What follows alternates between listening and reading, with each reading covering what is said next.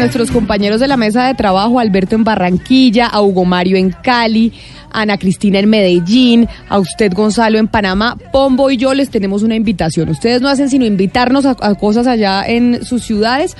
Hoy nosotros los vamos a invitar a Bogotá y les vamos a invitar a Bogotá a tomar café, ¿no? Delicioso. Delicioso el café. Sin pero además, azúcar. Sin azúcar. Bebida nacional, porque siempre que pensamos en Colombia cosas positivas decimos café.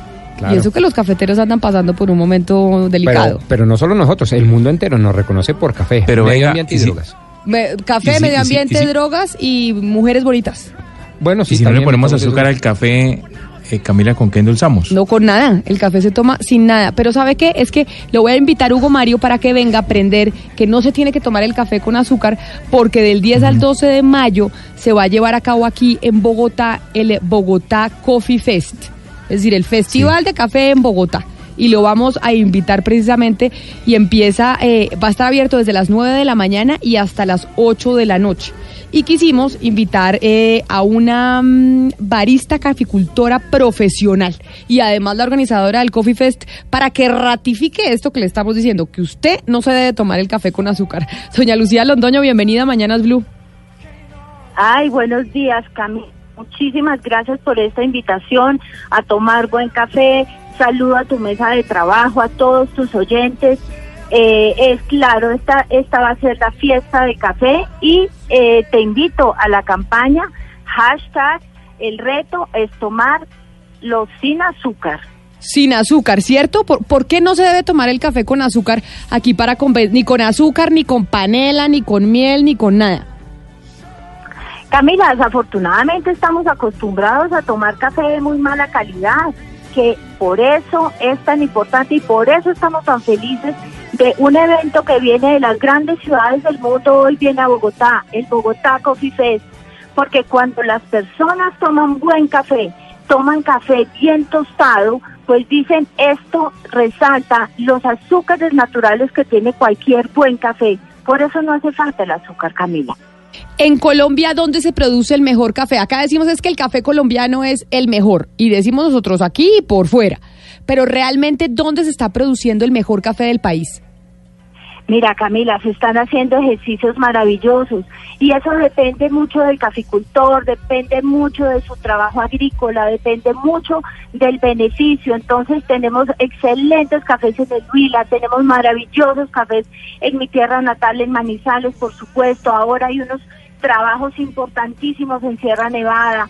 eh, por supuesto Nariño, entonces cuando uno va al Tolima, entonces tú vas a todas partes y encuentras cafés maravillosos es muy difícil escoger. Lucía, yo le quisiera preguntar por eh, el ritual en torno al café, porque antes uno estaba acostumbrado a que le servían un café en, en cualquier lugar y uno estaba contento. Ya se hace todo un ritual muy bonito. Cuéntenos un poco de esos rituales del café. Bueno, el ritual del café debería empezar en este momento donde hacemos la selección. Entonces tomamos la bolsa, de dónde viene el café, cuándo fue tostado el café. Ojalá sea, por supuesto, en grano, porque vamos a tener todo ese producto maravilloso cuando lo vamos a preparar. Entonces vamos a moler ese café eh, justo antes de prepararlo, entonces empieza toda esta fiesta del aroma. Todo eso es parte del ritual. Luego vamos a preparar el café, que el agua no haya hervido, eh, vamos a, a, a tener una extracción correspondiente con el método que estemos usando.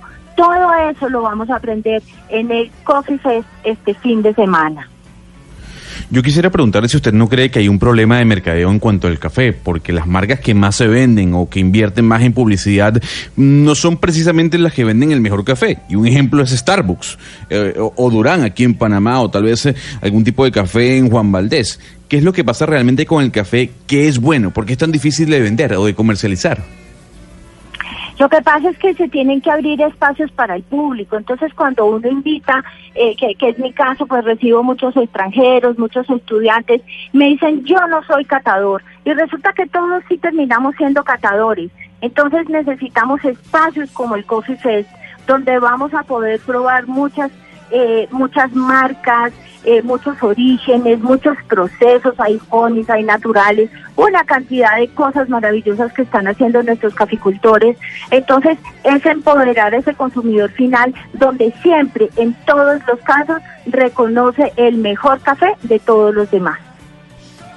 Aquí me dice una eh, miembro del equipo de trabajo de Blue Radio, dice, mire, las abuelitas hacían el café con panela y las abuelitas también pues son esas costumbres ancestrales del café en Colombia. ¿Ni con panela se puede tomar? Ah, Camila, pues eso es como como tomarse, no sé, un, un whisky, echarle hielo y, o un ron 18 años y ponerle Coca-Cola. Eh, digamos que son costumbres muy muy bellas y muy respetables, pero para eso, eh, pero para un buen café, eh, solamente negro, eh, bien preparado, recién tostado, recién molido, y eso es la gran fiesta del café, que es el Bogotá Coffee Fest. Oiga, ¿cuál es la gran diferencia en calidad, pero sobre todo en sabor, entre un café colombiano y un café, por ejemplo, producido en, en Vietnam o en Indonesia o en Brasil o en, o en la India? Eh, eso depende mucho eh, de la geografía, depende mucho del, café que se esté, eh, digamos, de la variedad de café. Vietnam es conocido por el café robusta. El café robusta es un café bastante fuerte, es muy intenso y nosotros no estamos acostumbrados. Y nuestro café es tan aromático, tan delicado, eh, que por eso está ubicado en el, en el, digamos, en la mente del consumidor internacional. El café de la Sierra Nevada de Santa Marta es un café de exportación. Muchos lugares del mundo lo están reconociendo eh, de esta forma. Hay alrededor de 13.000 familias eh, que están produciendo café. ¿Cuál es la característica fundamental de este café? ¿Por qué es tan apetecido? Bueno, hay, hay unos procesos bien interesantes que se están haciendo en la Sierra Nevada y hay una cantidad de comunidades. Por ejemplo, vamos a tener comunidades arahuacas en el Bogotá Coffee Fest. Vamos a tener dos comunidades diferentes que están trayendo su café. Entonces esa es una oportunidad para conocerlo. Y una chiva, les doy una chiva.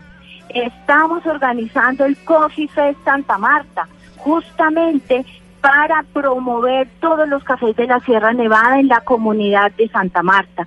¿Por qué? Porque el Coffee Fest tiene que eh, ir a las diferentes regiones del país porque tenemos que mover el consumo, tenemos que apreciar nuestros buenos cafés, no importa dónde, en qué rincón de Colombia se hayan sembrado, pero el consumidor final que tenga ese espacio para ir a conocer, a disfrutar, a a encontrar su, digamos, su taza favorita y cómo prepararlo mejor. Vamos a tener un taller permanente de filtrados para que las personas aprendan.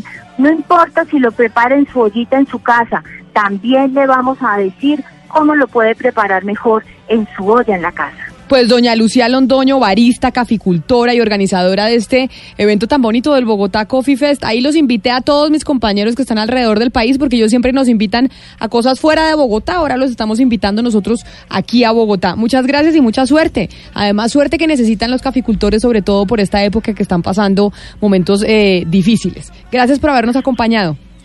Muchas gracias, Camila, y allá los esperamos.